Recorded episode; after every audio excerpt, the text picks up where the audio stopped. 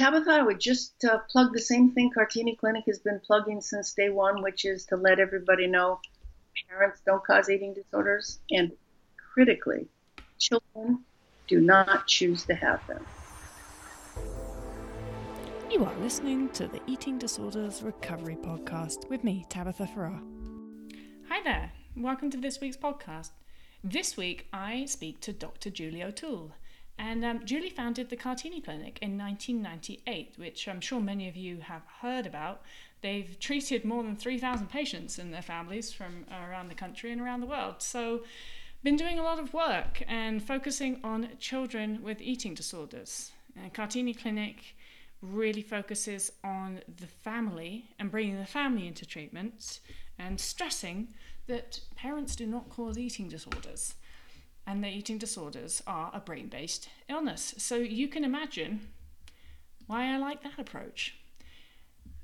The first thing that I asked Dr. O'Toole was to tell us a little bit about herself. So here's Julie. Well, I graduated from the University of Washington in biology in, and uh, went to Germany to work in a virology lab.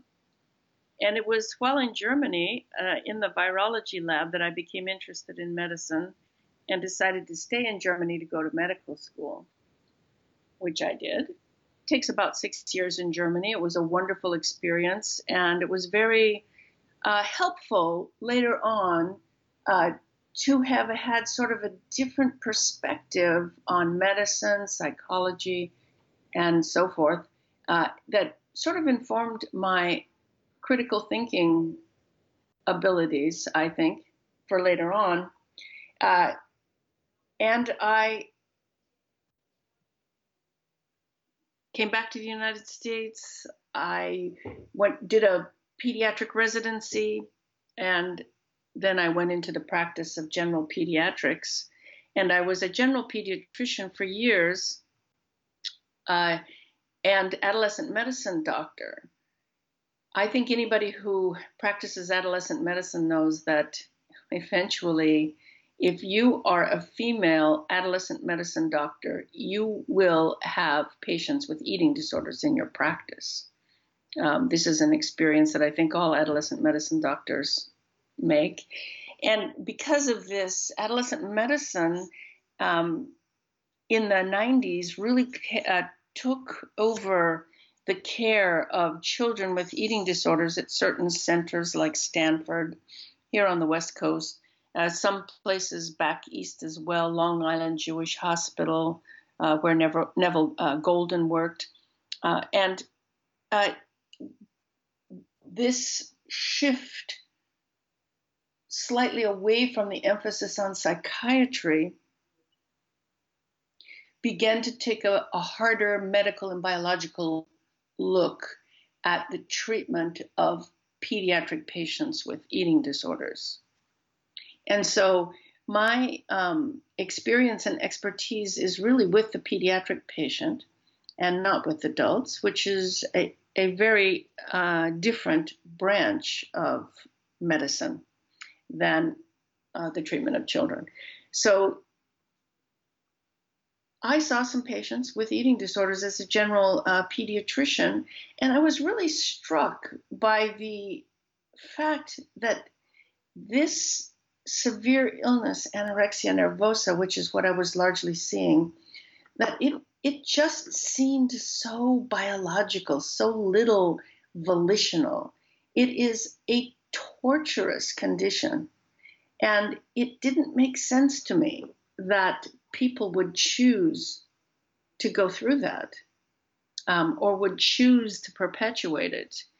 And that really was the beginning of my thinking about this as a brain disorder. Um, when I founded the Kartini Clinic in 1998, I wanted to rectify some of what I viewed as the weaknesses of where adolescent medicine had gone over the past 15 years or so, and that was in philosophically separating parents from their children. And the, I, you know, I guess Tabitha, the reason that this had happened was, uh, you know, apart from eating disorders, adolescent medicine doctors deal with um, many problems of that arise in adolescence, such as um, exposure to drugs and alcohol, exposure to sexually transmitted diseases, and exposure to sex in general. And in in order to really be able to help many kids, they had to develop a pretty stringent confidentiality um, relationship with teenagers. And in my view, this kind of over time developed into an attitude where the primary relationship was between the patient and the doctor, and the parents were really not included at all, nor were they kept informed um, under the sort of heading of uh, confidentiality. And I felt like this was going to be counterproductive for kids with eating disorders so from the very beginning, we tried to insist that families, that parents be a part of treatment. And as time went on and we saw more patients and very young patients, and by very young, I mean 10, 11, uh, began to be referred to as with eating disorders, it became even more critical to make sure that the parents were not somehow sidelined, left out, or even blamed. So, um, Julie, uh, what? How was that received when you initially um, started to make noises around? Hey, parents should be part of this. They should be part of the treatment. Oh, people thought I was crazy. I remember distinctly going, uh, uh, being in London at an international eating disorder conference and sitting next to a Swiss uh, psychologist who said to me, because I had spoken out about uh, this being a brain disorder and parents not causing it, and she leaned over to me and she said, How can you believe that? Everybody here knows that there's an anorexigenic family and that these kids come from anorexigenic families, families that predispose them to developing this illness. So that was, and in some places remains, the prevailing paradigm at the time. And uh, if, you know, I mean, you thought otherwise at your peril. But then, so what did they do if people say it's such as myself presented, who um, I actually I took psychology at A level, which was a good while ago now, and from the A level eating disorder, because that was actually before my onset. I had adult onset, but just from taking psychology A level, I believe that anorexia was like you just said. It's it's uh, caused by a family situation. It's caused by parents, because that's what I was told in my psychology classes. So I didn't really think that I could have an eating disorder because I'd had such a wonderful family. Um, and that's probably why I, ne- I never went the diagnosis. I just thought that doesn't happen to people like me. I have a great family. Um, so, so what would what would they say to, to somebody that presented as myself um, with a very supportive family? Well, who knows? They might have said you didn't have an eating disorder. But you know, Tabitha, I was immensely helped in this uh, from a, the personal experience that I had growing up. I, I, grew up in Palo Alto at Stanford University, and um, one of my mentors, a second mother to me, was a Stanford professor. Her husband was a Stanford professor. They had four boys, and the oldest of their boys had schizophrenia. This was a highly loving, dedicated, and educated family and they took their son. His uh, he had an unusual form that presented in childhood rather than uh, in early adulthood or late adolescence, a very severe form. They took him to every doctor they could find, both at Stanford, across the country, and in Europe. Dad was uh, was Austrian, and pretty much the state of the art at the time was to treat patients with schizophrenia um, with Freudian psychoanalysis and other forms of psychoanalysis. And not only did that not help this boy, but uh, it actually caused a lot of unnecessary pain because this very intelligent and loving mother was told that the reason that her son had this severe mental illness was because her husband was a Holocaust survivor and she, and, and hence very distant, and she was overbearing and rigid. Wow. This, of course, entirely left out the fact that she was not overbearing or religious. I mean, I'm religious, not overbearing or rigid, but she I, she was so affected by that, even though she knew that that was nonsense. But she, I remember her telling me with tears in her eyes, I never even wanted to get my PhD, but my husband insisted it would be useful. So she felt so guilty and bad about her accomplishments outside of raising her boys that you know that they had reached her in some subtle way with this criticism. So this this old treatment paradigm is not harmless. No i mean it's as if the sort of diagnosis isn't enough. Um, exactly as if the pain of having an affected child was not enough. And i think that this um, experience has been echoed in the experience of many parents of children with autism. Uh, in, in, exactly that same era, this uh, Bruno Bettelheim and, and uh, other um, psychologists like him developed the theory that uh, children had autism because of refrigerator mothers. And these mothers were cold and distant and had not sufficiently uh, loved and nurtured their children, and this was the result. These are not harmless mistakes. And, uh, you know, I think, I mean, at a minimum, you'll get a result like you got where you couldn't even credit that you had this illness because you had such fabulous parents. I think the the um, all of this conversation there's there's quite distinct differences between um, how it affects a child if the sufferer of the eating disorder is a child and if the sufferer of the eating disorder is an adult. Um, uh, you know, with the with the child, I guess a lot of that is because we know that family-based treatment can be so wonderfully effective, um, and so utilizing the family sh- should be a goal and and can vastly help the um, recovery of that child. Um, I think though for, for an adult it's a bit of a different ball game. I know that some adults do move back in with their parents and ask for family support to recover, and I think that that's a wonderful thing. But the other part of it is, I think that, um, and I do, I have myself, and I know plenty of adults who have been told this could be, you know, the, let's look at the relationship that you had with your parents when you were younger, and let's examine that, and let's see if we can, you know, find out why you have an eating disorder from that and it really um, can affect their recovery, and I think much more detrimentally so because it can years and years of talk therapy then um, are seen as the recovery um, path rather than let's get this person eating.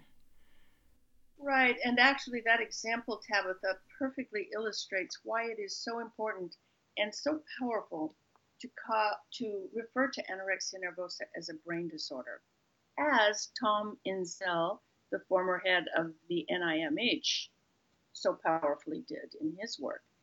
And the, I, you know, I, I've had people tell me, how does it make a person feel better to call anorexia nervosa a brain disorder? Well, I can't speak for everybody. And I do think that the primary usefulness of calling it a brain disorder is not to make people feel better. What we're trying to do is get at the truth. And by understanding that this is a brain disorder, you can stop asking questions like, why?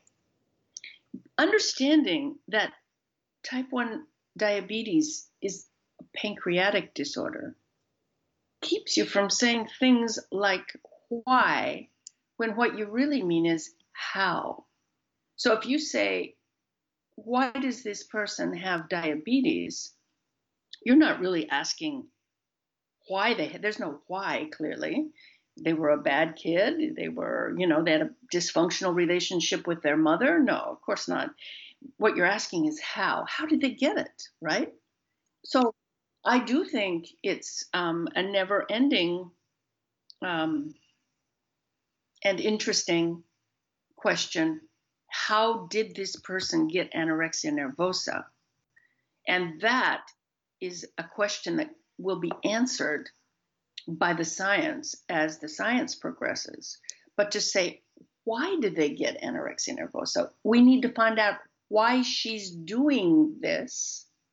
The meta message is that it is volitional, it's a choice, and there's some kind of psychological why to them developing this illness.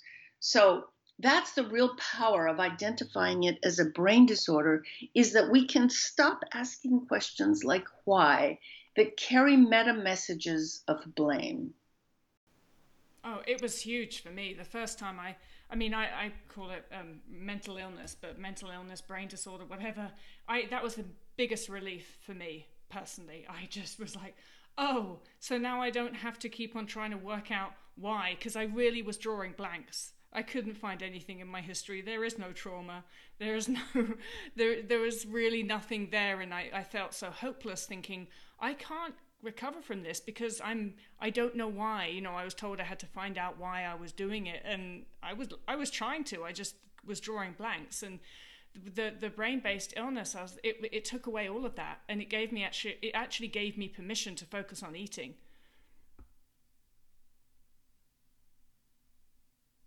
Well, it was, and that's where, you know, I really don't ever, I love to call it that. It helped me immensely. Um, a lot of the adults I work with, it helps. I mean, for children, do you think that they get as uh, sidelined by those sort of um, labeling, calling it one thing or the other, or, or is that not as, as much of an effect? Do you think it's got more of an effect on the parents? I think it has more effect on the parents, but of course, a lot depends on the age of the child you know, so when you're talking about a 17 year old, a 16 year old, their cognitive capacity is more developed, of course, and their ability to think abstractly is beginning to develop or has developed partially. And so they too are interested in um, really more philosophical questions like how did this happen and what is the role of genetics in this and what, you know, that kind of thing. Um, whereas little kids are really just the helpless victims of these awful diseases. They just want to feel better. And in fact, they, little kids present a very interesting treatment example because they're, too, for the most part, too unsophisticated and too little exposed to the web to come up with the same rote explanations that the 16 year old will yeah, come up with. I find this so fascinating. Yeah, you know, the 16 year olds will tell us um, uh, I know why I have this eating disorder. It's because controlling what I put in my mouth was the only thing I could control when my life was out of control. Now that is straight out of somebody's playbook on the web, or uh, you know, in in the many lay books about anorexia nervosa. Whereas a little kid will say, "I don't know." You know, when you ask them, if you ask them anything about why and how, they'll just say, I don't know. Sometimes they will say, there's a, it's like there's a voice inside of me telling me I shouldn't eat. Sometimes they'll say, there's a voice in my head telling me I don't deserve to eat. Sometimes this behavior will extend to um, not deserving to have new clothes, not deserving to have anything nice, not deserving to have fun. So it's not unusual at all upstairs uh, in the in our um, youngest age group, kids 12 and under, to see at least one child who will turn their back to the uh, screen when we're showing a funny movie or a good movie because they feel that they don't deserve to have fun. They will avoid all sources of pleasure. It's it's wrenching to watch. But it's so enlightening as well, though, as you said. Um, it takes away all of the cultural influences and um, the learned influences. And I remember, actually, I was in recovery um, when I first um, knew somebody who had an eight year old boy with anorexia. and it changed my perspective on um, my own exercise compulsions, which I had until that point completely always just justified and um, oh, it's not, you know, it's, it's that's not to do with the illness. That's just because I like to exercise X, Y, Z. And when I um, saw her, her and her little boy, and how he was just manically exercising in his bedroom and couldn't say why, something clicked in my head.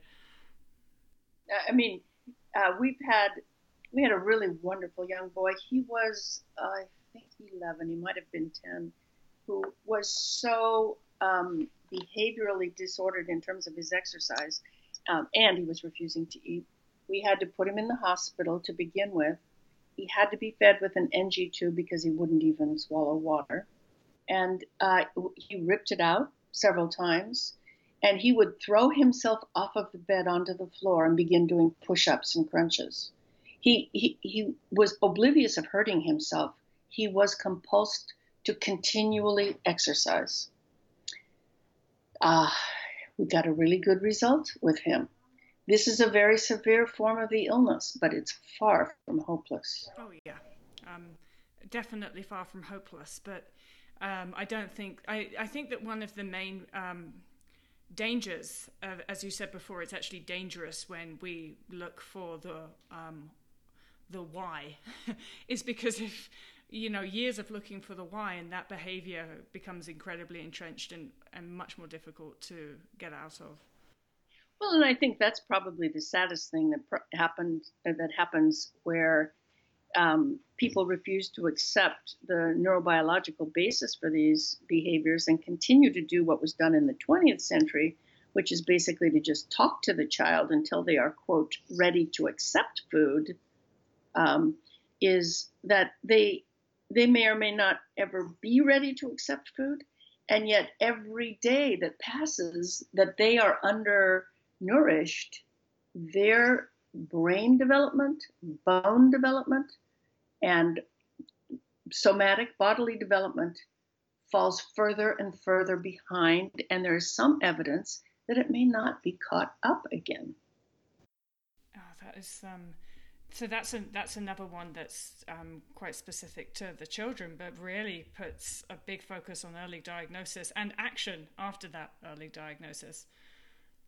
Well, absolutely. And in terms of adults, although um, if you develop the illness, say when you're 25 or 30 or something like that, um, you may not, you, your brain will be fully formed and it won't necessarily um, affect your somatic growth, but it will do s- several biological things to you that will absolutely undermine your ability to have good relationships, which is what adulthood is really all about. Yeah, it's um and and very difficult, really difficult to. I had to relearn actually after ten years of having pretty much all social activity shut down. Um, I had to relearn how to be around people um, at the age of at the age of 29. Um, it was it's you know it, it's it's I think it's somewhat more difficult to relearn things like that at that age. Maybe um maybe that's not true. Maybe it's maybe it's difficult at any age, but.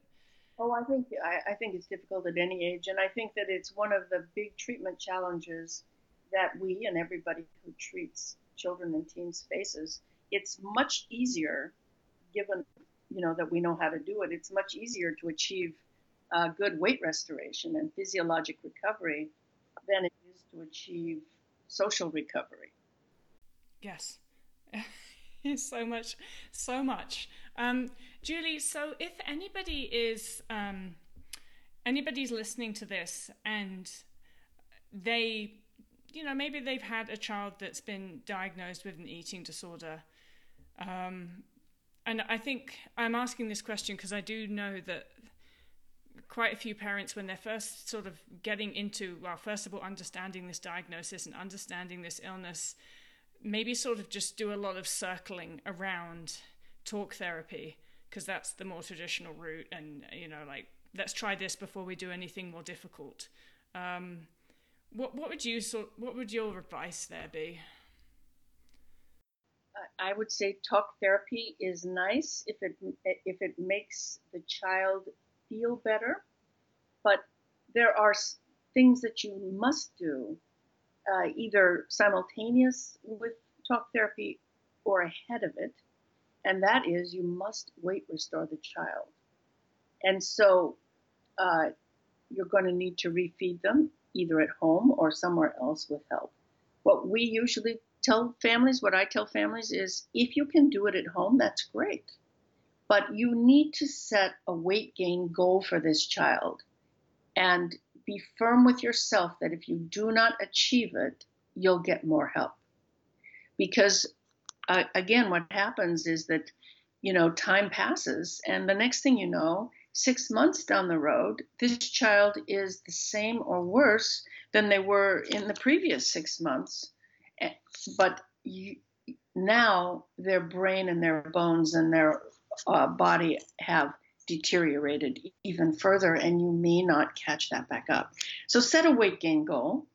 Uh, what we usually tell people is set a weight gain goal of 0.15 kilos or about um, 0.3 pounds a day, averaged over a week. So you weigh the child in a gown, obviously with their back to the scale so they can't see what they weigh. Um, on the same scales every week.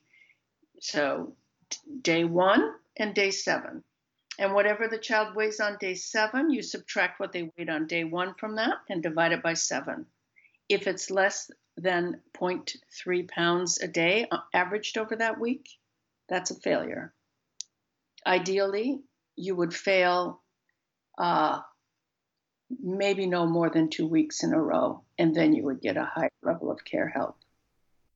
I think that's that's that is brilliant advice for parents. That's also brilliant advice for any adults that are trying to weight restore at home, with the help of a partner or not. You should have a, you should have a very solid cut off weight with a nuclear nuclear action, which is you know I'm going to put myself in inpatient, or if it's a child, I'm I'm going to get somebody else to help. Higher level of care. Um, Julie, so that's that's um, led me to another question that I think would be really helpful to anybody listening to this that is sort of maybe at that point that they're thinking about putting their child or uh, getting some high level level of care help what what does it actually look like the process of say if a parent wants to send their child to the Kartini clinic how does that all work well, um, all in the case of Kartini Clinic, it's pretty simple. They just call, and um, they would speak to uh, one of the therapists, Katie, who would listen to their story, take their information, talk to them, and then uh, make arrangements for them to come in as soon as possible to see one of our two doctors for a complete assessment. And um, that's a you know a physical exam, an eating disorder assessment, a pediatric assessment, and so forth. At which time, um, if the parents and the doctor agree that they did need a higher level of care, which is the usual scenario, um, because people who are able to successfully refeed the kids at home just basically don't come to our attention, then we would put them in um, our partial hospital program and we would lane them by or, or, sort them by age because we feel very strongly that you need to be in a place that acknowledges that the needs of the 11 year old are very different than the needs of the 17 year old and that they not be mixed um, in their uh, treatment throughout the day. And um, then we would begin weight restoring them, the, uh, uh, including the family, of course, every step of the way. We have uh, parent uh, support groups and um, parent intensive teaching groups. The parents are not in the unit with the kids during the day, but they take them home at night or home on the weekend. And we teach the parents how to keep them stable vis a vis their food at home. And this is the critical step because, and the reason why we think that partial hospitalism is um, in almost all cases, more successful than residential treatment because you need to teach the parents how to make this work once they get out of partial hospital. When when you send your child to residential treatment and you don't get that same kind of intensive uh, uh, education as a parent, they just come back home and engage in the same behaviors that they did before. It becomes a revolving door of residential treatment and outpatient. I um so I think that from um, an adult's perspective, there's a there's a huge sort of trust thing that goes on. I know that there's a big trust thing that goes on. Um, well, definitely there was with me. Do you think that another benefit of doing it this way is that the the children are not sort of just being fed somewhere else, learning to trust some some other place and some doctors, and then when they go home, they don't trust their parents. Do you think that trust is in there at all? Oh yes, absolutely. And and, and in fact, we talk a lot to the kids like your mom has this or your dad has this, your parents have this. We've been teaching them. They know all about it. The kids see them recording their intake on their on our food journals and we teach the parents how to manage the kids' meal plans. The kids are often very mistrustful of their parents' ability to do this at first, and one of our chief uh, points is to help them understand your parents, they've got it. They've got you. Yes, because that then that gives the, the kids confidence as well, I think. Oh, absolutely. Yeah, and what about the what about the parents' confidence levels? Well, I'll tell you what, when your child is diagnosed with a really severe illness, even when the doctor goes out of their way to say, This is not your fault, you didn't cause this, you couldn't cause it if you wanted to, as parents, we just blame ourselves anyway. And so often parents are very shaken in their belief of their own effectiveness as parents. And part of our job is to help give them back the self confidence um, that they are good parents, that they're caring parents, and that they can do this, that they made the right decision. Uh, because treatment is very demanding and requires a lot of sacrifice on the part of the parents. They need to feel that their sacrifice is both seen, acknowledged, and worth it. Um, Julie, I um I want to go back to the the Kartini clinic. Um, what has changed in that time? Ooh, a lot, a lot. And you know, I founded the clinic, but the clinic is what it is today because of some very talented people who have also dedicated their lives and their professional lives to the care of children with eating disorders. So when we started out, um, it was um, um, a woman named Shanna Green, who is the COO of Kartini Clinic today. It's big enough to have such an exalted title. It, the two of us, and in short order, a family therapist, Leslie Weissner, who's been with us since then. Be, and I chose a family therapist because it, at the time it was traditional um, for there to be uh, a registered dietitian talking to the families and the kids about food. And I felt like it was more important to have someone help the family with the food who understood family dynamics um, and all of the difficulties that having a sick child can stir up in a family than it was to have um, someone just talking about the food.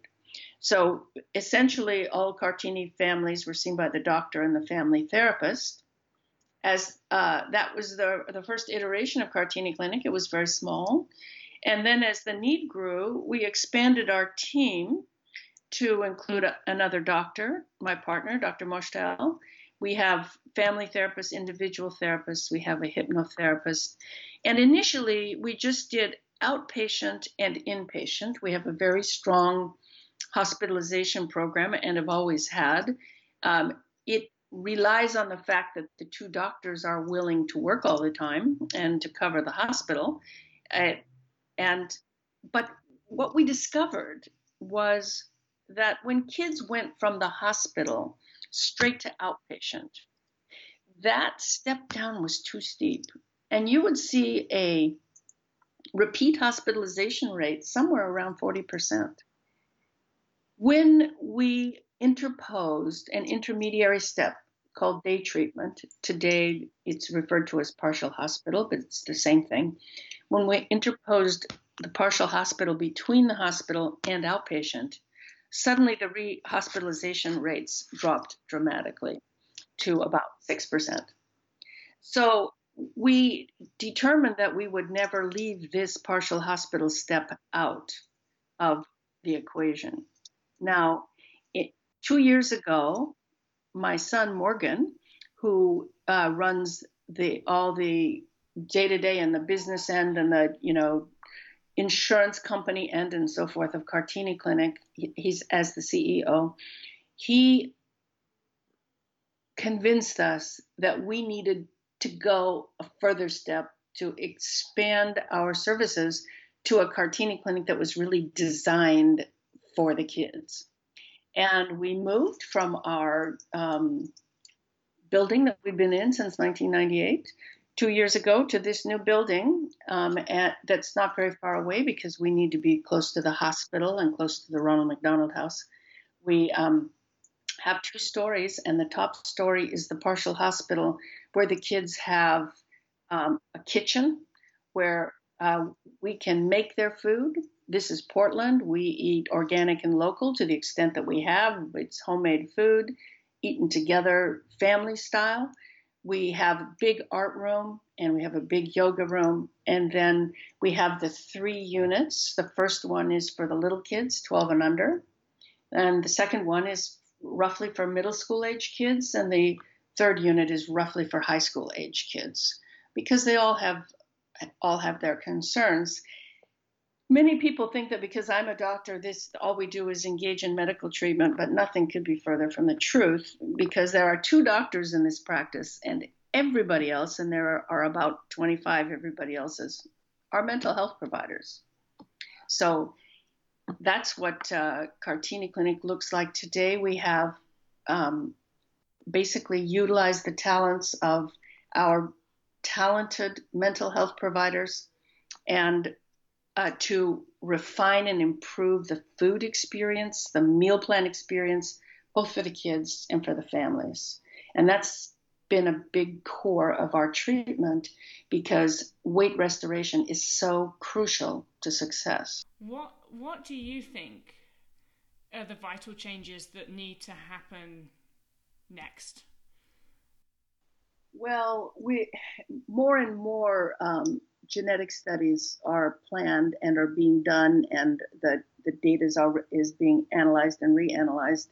And I think that once we are able to more closely define um, the complex genetics of this complex, highly heritable condition, that will help people feel better about understanding its biological roots once we understand the metabolic consequences of starvation and refeeding and so forth better, that will add a big, important medical step to recovery, I think, for everybody.